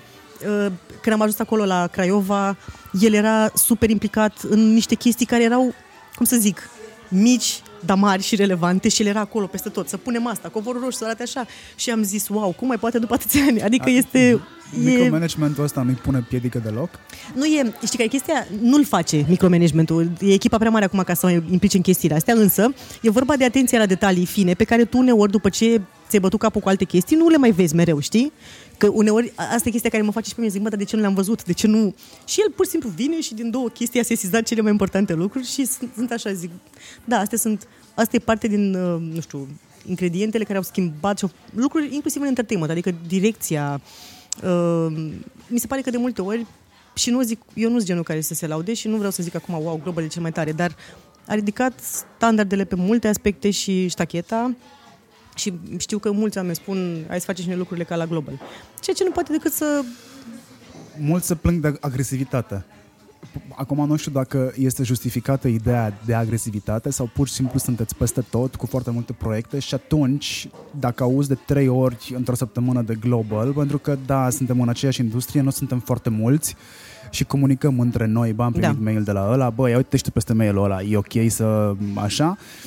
Cred că devine da. agasant la un moment dat. Pe de altă dat. parte, gândește-te că, de exemplu, pe radio, șapte din zece piese sunt de la Global. Dar ce vine avem că avem mulți artiști și fac muzică bună, știi? Adică e, e o chestie de asta. Gândește că și pe partea de campanii. Dacă ei semnați, mă refer la campanii de imagine, dacă ei semnați pe Bro, Antonia, Shelley, Alina Ceușan, Inna, Carla's, Delia, fiind cei mai mari nume din industrie în momentul ăsta, printre cele, că mai sunt și alții, dar zic așa, este absolut firesc ca și brandurile să vrea să asocieze cu ei, prin urmare, de asta ei sunt peste tot și de aia și Global la pachet apare peste tot. Dar e o chestie de, de nivel și de calitate și mulți dintre ei se țin departe de scandaluri, adică sunt niște persoane cu care îți dorești să colaborezi. Ce ar trebui să facă un artist care este în portofoliul vostru ca să-l dați afară din portofoliu? Nu prea s-au întâmplat situații genul ăsta, adică de-a lungul anilor... Pleacă ei singuri, dar... Probabil, da, și e absolut normal. E... La un moment dat poți să ajungi să nu mai fii pe aceeași pagină cu cineva, adică ca într-o relație, nu mai merge, ai încercat pe toate părțile posibile, nu mai merge, vin alții, that's life. Uh, nu știu, cred că ar trebui să facă niște lucruri uh, îngrozitoare ca să nu mai fie în portofoliu, dar... N-am avut până acum situații de genul ăsta. Uh, cum arată strategia de comunicare a unui artist care intră pentru prima dată la voi în ogradă? Mă rog, pentru prima dată înseamnă că n-am mai avut colaborare cu o entitate care să-l reprezinte. Cum arată, ce îi spui, ce faci? Mă gândesc că ar fi ok să sumarizăm pentru uh-huh. cei care ne ascultă și poate se gândesc să facă P R în mm-hmm. zona asta, da. care e ușor culturală, chiar dacă e mainstream, tot pe acolo se lipește. Da. Eu nu mai sunt persoana de la Global care face acum asta, dar am tot făcut ani de zile. În primul rând, avem o discuție cu artistul despre ceea ce își dorește el să facă și ceea ce vrea să comunice.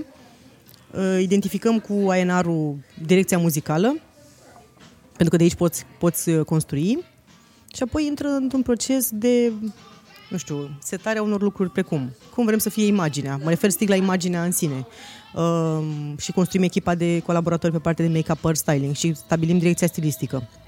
Apoi cu echipa de video stabilim cum vrem să fie clipurile, care e direcția pe care mergem, ce vom comunica, care sunt punctele relevante pentru el, că e songwriter, e foarte important, că este cântă, dansează, whatever, ce parcurs a avut până, până atunci.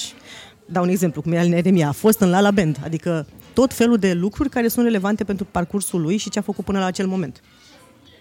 Um, și ulterior, ce bineînțeles că ajută foarte mult, e, fiind la Global, uh, îl ajutăm și îl susținem cu ceilalți artiști din portofoliu care îl consideră relevant și îl nu că îl consideră relevant, au chimie, că e foarte importantă chimia și vor să-i dea un push. Și asta poate să însemne orice, de la a-l susține cu share-ul pieselor pe care le lansează în social media, la a face interviuri împreună, videouri, live sessions, whatever, orice.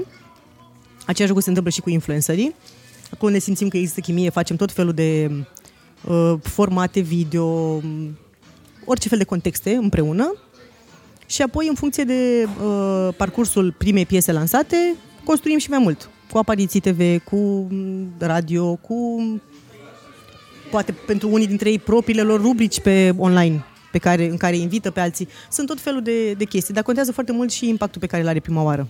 Mulți dintre ei lasă muzica să vorbească și nu vor să facă foarte multe artificii, cum ar fi Carla sau The Motans. Adică pentru ei super relevant a fost ca muzica să exprime ce doresc ei să exprime și ulterior să mai vină cu niște mici, nu știu, chestii de marketing, să le zic așa, pe care să le facă. Dar aveți pregătite scenarii pentru P R de criză, pentru fiecare dintre ei, sau aveți niște idei generale pe care vă ghidați? Nu știu, în caz de incendiu sparge și geamul. Avem uh, lucrurile astea pe baza experienței din alți ani, pe care am avut-o în tot felul de contexte, dar de foarte multe ori recunosc că acționăm în funcție de situația respectivă, pentru că tu poți să ai un scenariu, dar situația poate să devină mult mai amplă decât ți-ai fi imaginat și atunci ne adunăm și acționăm rapid. În general, acționăm rapid în orice context, dar în situ- situație de P R de criză, cu atât mai mult. Folosiți paid advertising sau totul este organic la voi? Și, și. Și partea de paid e folosită destul de mult, mai ales când lansezi o piesă, când ai niște campanii în care crezi și pe care vrei să le promovezi rapid, dar partea organică despre care spuneam mai devreme, cu susținerea altor artiști sau influenceri, cred că e jumătate din, știi, din ce înseamnă susținerea asta, organică, că e organică până la urmă.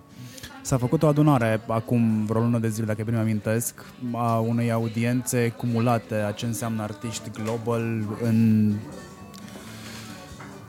Instagram, cred că, uh-huh. și se ajunsese la o cifră de vreo treizeci de milioane. Da. A fost ușor ridiculizată povestea asta în industrie, uh-huh. pentru că noi în România suntem optsprezece milioane. Cum s-a ajuns la treizeci de milioane?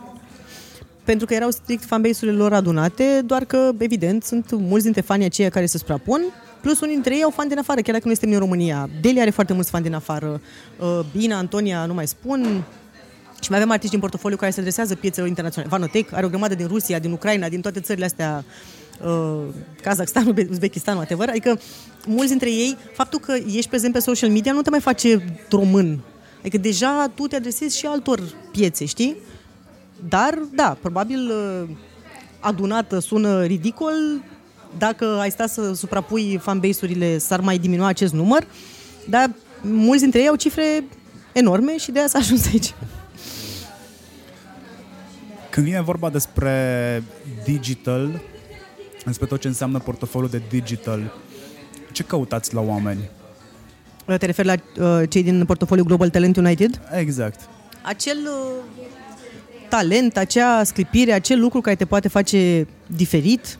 Uh, de exemplu, acum în partea de Global Talent United, pe lângă influencer, creatori de conținut și artiștii pe care îi reprezentăm, avem și actori, ne ducem și pe zona de sport, adică oameni care au ceva de spus. Și nu contează neapărat, că spuneam mai devreme, de, de cifre. În cazul unora dintre ei nu e vorba doar despre cifre, cât e vorba despre brandul pe care îl reprezintă. Cine sunt ei, de fapt, ca de ce ți-ar plăcea să îi reprezinți și să facă parte din portofoliul tău. Și lucrul este foarte relevant. În cazul unora, bineînțeles că e foarte, sunt foarte relevante cifrele și ceea ce au uh, acumulat ca fanbase.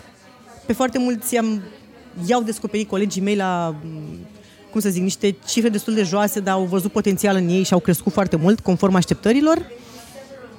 Uh, cam așa, dar cred că talentul, acel lucru care te face, care te diferențiază, poate fi exploatat cu ghilimele de rigoare și dus la next level. Produceți foarte mult conținut in-house. Da.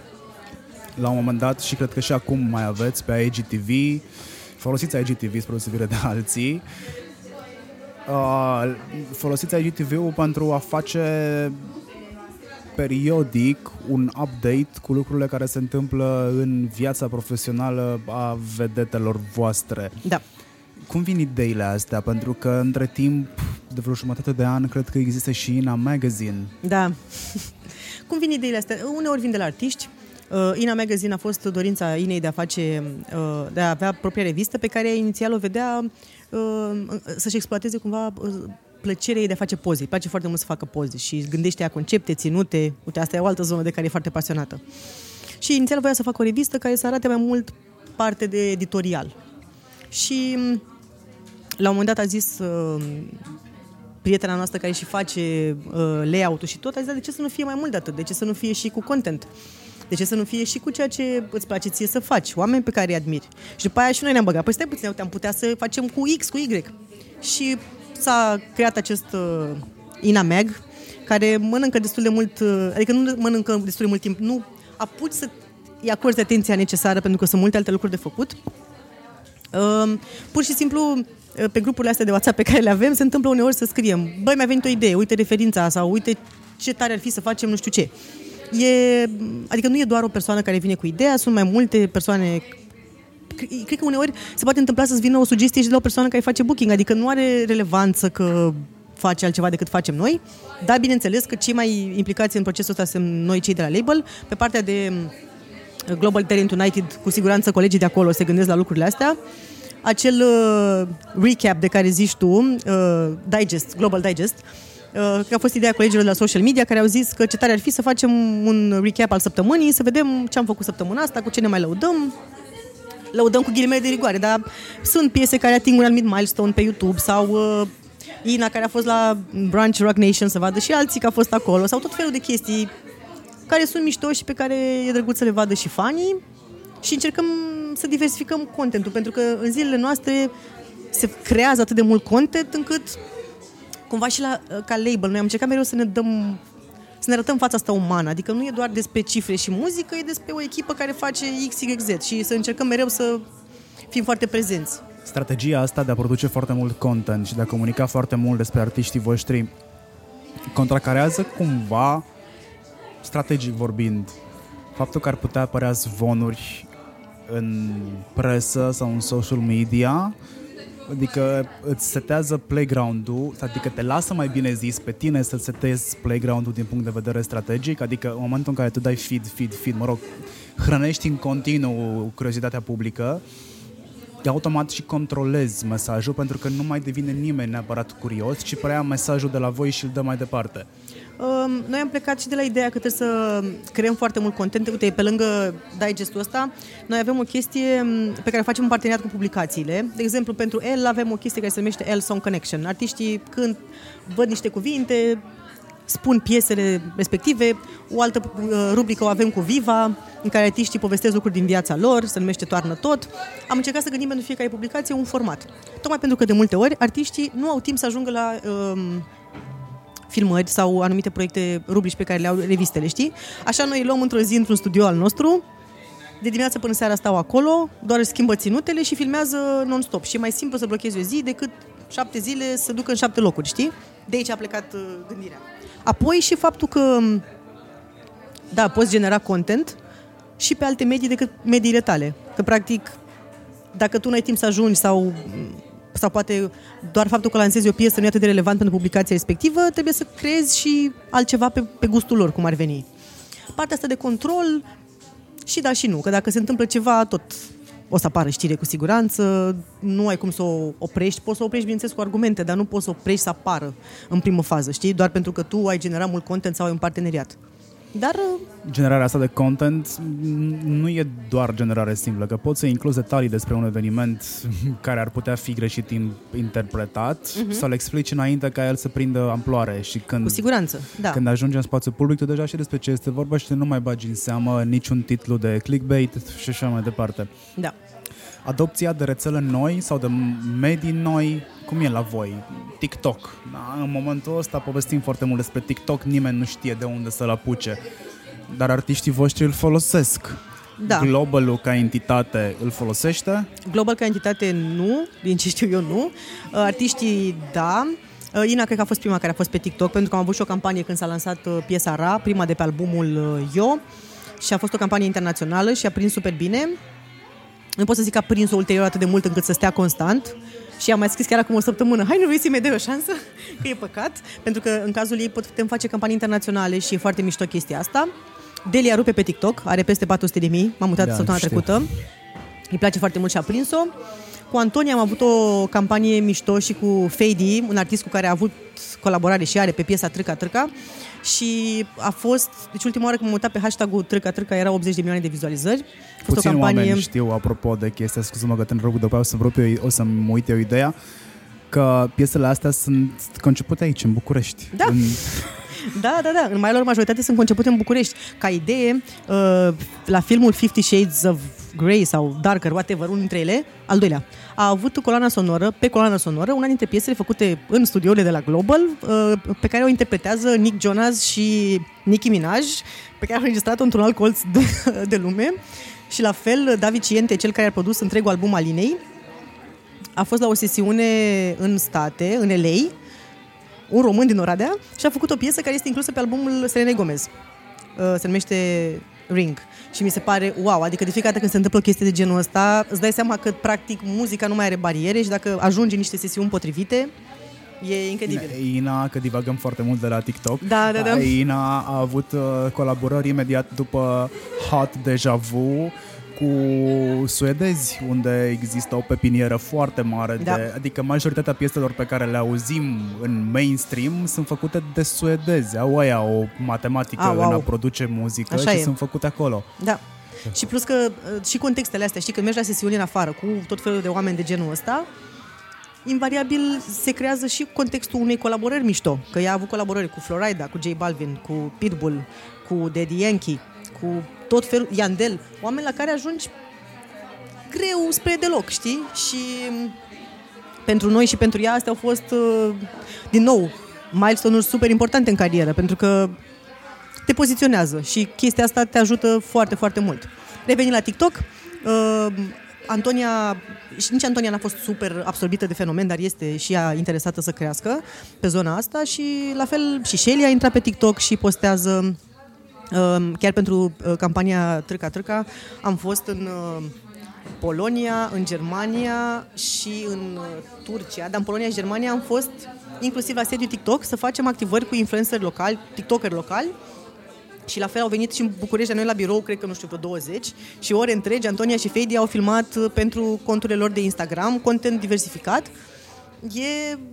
Noi încercăm de fiecare dată să fim early adopters în chestia asta, în tot ce înseamnă rețele de socializare noi. La TikTok nu pot să zic că au, au sărit imediat, dar s-au, s-au pliat, și campaniile astea internaționale tot le dăm exemple, că sunt foarte multe piese la nivel global care au crescut din TikTok. Adică, știi, cu tot push-ul de pe radio, cresc din TikTok. Fiica mea, care are șase ani, merge pe șapte. Mulți înainte. Mersi. Știi... ce îmi spune când aud o piesă? Asta de pe TikTok. De pe TikTok, exact, da. Da. Da, mi se pare o altă, cu tot o altă generație, și când aud chestia asta cu TikTok-ul, sau când ei stau puțin și se plictisesc, îi vezi ce fac acolo, de fapt sunt cu ochii pe TikTok, urmăresc sau creează content. Da, și fetița Antoniei este super pasionată de TikTok și postează super des, și îi spunea, îi spunea Antoniei că mai postează-mă și pe mine, te rog, ca să mai vină fani, să ajungă pe contul ei, și are, e non-stop, mi arată Antonia filmulețe, eu nu stau pe TikTok, recunosc, dar mi arată filmulețe cu ea, făcând tot felul de chestii, și zic, wow, mă simt așa ca o bătrână care întreabă, dar cum am montat astea, cum le faci? Le zic, nu știu, că și pe mine mă fascinează. pentru ei le și dezvoltă creativitatea pe lângă... Conceptele astea cum ies ele? Vă ajută Talent United? Uh, Faceți brainstorming? Concepte? Conceptele de campanii pentru TikTok, spre exemplu, sau ah. pentru mediile care cumva nu sunt pentru bătrâni, că noi aici da, vorbim da, despre da, bătrâni. Da, da, treizeci da. de ani deja e... Așa e. treizeci de ani pentru copiii care stau pe TikTok și pe Instagram înseamnă cincizeci de ani da. pentru noi. Da, exact. Da, m-a auzit o remarcă de la Shelley care a zis: "A, era mai bătrân așa, câți ani avea? patruzeci și eram." Mi-a spus: "Tu știi câți ani am eu?" Adică, ok. Uh, da. Uh, anumite campanii le discutăm și cu TikTok direct, pentru că avem legătură directă, să zic așa. Uh, de multe ori e și inputul artiștilor, se mai implică și ei. Nu pot să zic încă atât de mult, dar se implică și ei. Uh, colegii de la social media care sunt în legătură cu TikTok și care știu mai bine cum funcționează, Alin și Cristi, colegii mei, um, și uh, strict pe partea de uh, influenceri, sunt convinsă că ei se gândesc la ce și cum vor să facă, pentru că lor le vine natural. Um, și pe partea de campanii, acolo piciuim piesele și ei, uh, cei de la TikTok, ne spun dacă se potrivesc sau nu și îi dăm înainte. Bineînțeles, contează și numele. Pentru Inna a funcționat pentru piesa Ra, o sută la sută, pentru Antonia cu Trâca Nebunie, adică anumite piese știi că vor funcționa și pe TikTok. În industria noastră, chestiile astea se numesc soundbites, adică, mă rog, unii o să-i zică în engleză vierme de ureche, adică earworm, ți-a intrat un... E piesa aia pe care o auzi și nu mai scoți din cap oricât exact. de proastă ți s-ar părea. Exact. Uh, Deci e o știință și în modul în care construiești piesa aia să fie vandabilă pentru eventual viralizare în rețele de socializare și acum o să o gândești când faci o piesă, nu te mai gândești doar la numele ei, în ce album o incluzi, ce exprimă, ci dacă poate fi folosită pe rețele de socializare precum e TikTok. Puțin mai multă muncă. Cu siguranță și în multe situații, nu știu... O piesă o auzi și știi din prima că se potrivește mai mult pe zona de fashion, pe content de fashion, pe... Nu știu, cum e muzica lui Vanotech, de exemplu, care e D J de la noi și toată lumea spune: "Wow, nu pot să cred că e român, nu pot să cred că e român", toată lumea are aceeași reacție. Chiar lansăm o piesă într-o oră cu Vanotech nouă. Ah, deci de aia telefonul tău da. a prins tot timpul. Da, okay. da, da, exact. Și uh, când auzi piesa, de foarte multe ori te gândești: uite, asta o să meargă, să facem, nu știu, montaje pentru un video de la influencer. Când noi ne dăm uh, muzica, hei, uite, am lansat niște piese, oare Alina Ceușan ar vrea să o folosească pentru un vlog sau uh, Nadhu sau așa, că tot timpul avem discuțiile astea între noi. Uh, și când auzi o piesă, din prima îți inspiră: a, o să fac un dance challenge cu ea, cu niște coreografi, o să scriem, sau uite ce mișto sună piesa asta, să facem niște videouri de alea funny și să o pui pe fundal, știi? Adică îți inspiră niște lucruri de genul ăsta. Nu știu că producătorii când o fac se gândesc ei: mama, asta o să urmă pe TikTok. Cred că-s familiarizați, dar cel puțin... Cred că ușor, ușor ajungi să te gândești până într-acolo, exact. O să rupă sau nu o să rupă pe da. TikTok. Da. Spune-mi ce ar trebui să facă sau ce aptitudine ar trebui să aibă un om ca să intre în echipa voastră de comunicare. Aici mă refer la echipa de comunicare unită, inclusiv Talent United și... Adică în echipa Global, cum ar veni. Global, da. Păi trebuie să fii, în primul rând, conectat la ce se întâmplă în entertainment, atât la nivel național cât și internațional. Trebuie să fii curios, pasionat, trebuie să-ți placă. Mi se pare că dacă nu-ți place, îți pierzi vremea, știi? Și uneori mi se pare că e tendința asta să vii după un job pentru coolness, când de fapt ție nu-ți place, să se potrivește și timpul a demonstrat-o. Că mai avut colegi care nu s-au potrivit și au plecat. Uh, trebuie să fii... Să te aștepți că nu e un program standard. Adică e standard, dar se poate întâmpla ca într-o zi să ai filmare, într-o zi să trezești la cinci că avem matinal la radio sau că plecăm cu artiști în concert pentru că trebuie să facem mix activare pentru brand. Sunt tot felul de situații pe care le-am întâlnit în toți anii ăștia și, nu știu, am ratat și ziua mamei, bunicii, că trebuie să stau la filmare în București sau să fac altfel de lucruri. Uh, trebuie să fie pur și simplu creativ. Poate creativ ăsta deja toată lumea folosește în orice context. Nu neapărat creativ, că nu, eu nu mă simt cea mai creativă persoană, dar mă simt o persoană care, dacă se conectează cu un subiect, trebuie să scoată cel puțin cinci idei, din care două sunt bune și dăm înainte și facem ceva, știi? E, chestia asta, drive-ul ăsta de a face lucruri, proactivitatea mi se pare super importantă și mi se pare că nu că lipsesc în zilele noastre, că vorbesc ca o bătrână, dar ajută. Și el i-a stabilit asta despre noi. Da, a stabilit-o. Da. Uh, cred că sunt niște, niște caracteristici importante ca să intri într-un domeniu ca ăsta. Poate dacă nu la Global, dar cel puțin cred că și într-o agenție se caută cam la fel. Și de ce nu, cred că și, nu știu, dacă vrei să te faci, cred că toate atributele astea se potrivesc unuia care vrea să devină creator de conținut, știi? Că tot se poartă, când întrebi pe oricine ce vrei să te faci, vlogger, știi? Creator de conținut. La noi bătrânii voiau să se facă Andreea Esca sau Andreea Marin. Da. Și după aia când eram eu pe la începuturile Let's Do It, voiau să facă blogări mulți. Îmi amintesc că aveam blog pe vremea aia, mă rog, am și acum, dar nu se pune cam. Și profa de la master din anul întâi a zis: tema voastră pentru cursul meu este să vă faceți blog. Și mi-am luat eu domeniu și eram ce o să fac cu el? Scriam și nu scriam cât să vadă profa. Și după aia, mă rog, acum am luat o altă turnură. Mai scriu poezii când sunt tristă, dar rest nu prea mai am timp să scriu pe blog. Înainte să încheiem interviul, și îți mulțumesc foarte mult că ai stat cu mine o oră și douăzeci. Da, văd că telefonul tău băia razna în scurt timp. Și mă întorc și mâinile de la cum țin masa deja. Da, da. Vreau să dai un gând de final oamenilor care ne ascultă. De obicei rog pe cei cu care vorbesc să dea un moment de, nu știu, a reflecta celor care ne ascultă, să se gândească la ceva. Eu în perioada asta vieții sunt foarte mult concentrată pe partea asta de a face lucruri cu meaning. Adică nu mai cred că este totul despre a fi productiv și a face chestii, cât a le și da un sens. Și cred că e foarte important ca, nu știu, din trei sute șaizeci și cinci de zile să găsești o zi în care să lași totul deoparte, măcar o zi, și să încerci să schimbi ceva în jurul tău, să-ți găsești două secunde, trei, să tastezi un număr de S M S și să donezi către o cauză, sau să, nu știu, îți iei trei prieteni într-o zi să faceți voluntariat, sau să faceți orice lucru, oricât de infim, dar care poate schimba ceva. Poate știu că sună egoist, că faci lucrurile astea din egoism. Nu, mie mi se pare că sunt niște lucruri pe care dacă fiecare dintre noi le-am face măcar o dată, o dată să dai un S M S care să fie recurent doisprezece luni. Și tu doisprezece luni ai contribuit ca o cauză să se întâmple, să funcționeze în continuare. Altfel, cel mai important lucru pe care, pe care eu îmi ghidez viața e să fii super pasionat de tot ceea ce faci și când nu mai simți că e pasiune, then it's time to go spre altceva, pentru că poate sunt lucruri pe care le amând de mult și alea sunt de fapt cele care ți se potrivesc. Și în ultimul rând, pentru mine e foarte important să mă simt liberă în, în tot ceea ce fac și în tot ceea ce trăiesc cu oamenii de lângă mine. Și cred că fără lucrurile astea nu aș putea funcționa. Și toate astea împreună mă fac pe mine să mă simt fericită. Și cred că asta ar fi. Bun, perfect, îți mulțumesc. Gândiți-vă la ce v-a zis Ana Maria. Ea a fost Ana... o să fie în continuare Ana Maria Hâncu. Dați de ea pe Facebook, dar nu atât de mult sau de des pe cât dați de ea pe Instagram, unde își petrece niște ore mai multe decât pe Facebook. Da. A devenit uh, the place to go pentru ea.